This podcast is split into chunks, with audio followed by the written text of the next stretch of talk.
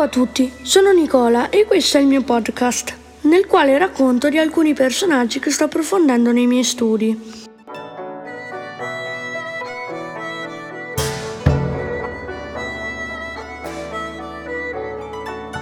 Oggi parleremo di John Locke.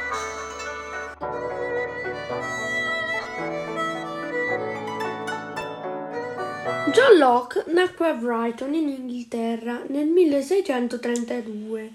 Studiò filosofia e medicina a Oxford, dove poi diventò anche docente. Viene considerato a livello politico il padre del liberalismo, mentre a livello filosofico quello dell'empirismo moderno. Ma cos'è l'empirismo? L'enciclopedia dice che è un termine che deriva dal greco empiria, che significa esperienza. Più in generale, atteggiamento filosofico che pone nell'esperienza la fonte della conoscenza.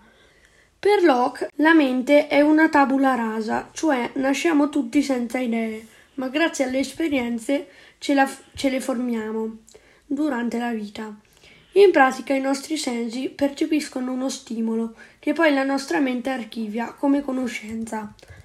Praticamente si dice che non si nasce imparati e che dobbiamo fare esperienza per conoscere.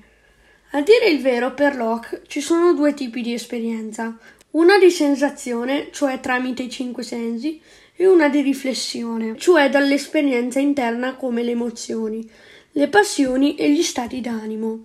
Tutte queste esperienze creano la nostra conoscenza. E voi ascoltatori, come create la vostra conoscenza? Vi piace di più imparare dai libri o fare esperimenti?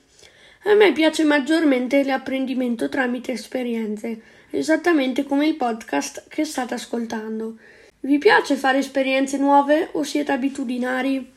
Mi piace di più fare nuove esperienze perché ci danno la possibilità di scoprire nuove cose. Proprio perché fare esperimenti ti fa mettere le mani in pasta. A volte succedono dei guai e voi durante un esperimento avete fatto qualche guaio? Io sì, ho fatto qualche guaio. Una volta da piccolo ho provato a fare un esperimento chimico e quando non mi è diventato l'ho buttato dalla finestra e ho sporcato il muro esterno della nostra casa. A proposito del fare esperienza, ho in mente l'esempio di un bambino che inizia a camminare. Voi l'avete mai osservato un bambino quando impara a camminare? Io ho osservato sia la mia sorellina che il mio cuginetto e ho notato una cosa. Volete sapere quale? Provate a indovinarlo voi. Ditemi, qual è la sua forza? In che cosa è super un bambino che impara a camminare? Esatto, ci prova e ci riprova finché non ci riesce. Un ultimo stimolo che ci può dare Locke è relativo alla resistenza e al diritto di resistenza. Ma che cosa è la resistenza? Per il nostro filosofo di oggi era necessario opporre resistenza a un tiranno, cioè non obbedire a una persona che comanda e che esercita il suo potere in modo ingiusto. Ribellarsi alle cose ingiuste è opporre resistenza. E voi vi siete mai ribellati a qualcuno che vi è sembrato ingiusto? Io lo faccio con i miei genitori, anche se probabilmente a volte non sono proprio ingiusti, ma mi sembrano solo tali. Un'ultima attività che vi propongo è, ah, è quella di pensare se avete qualcosa per cui protestare. Quando l'avete delineato, pensate se il fine di questa protesta è personale.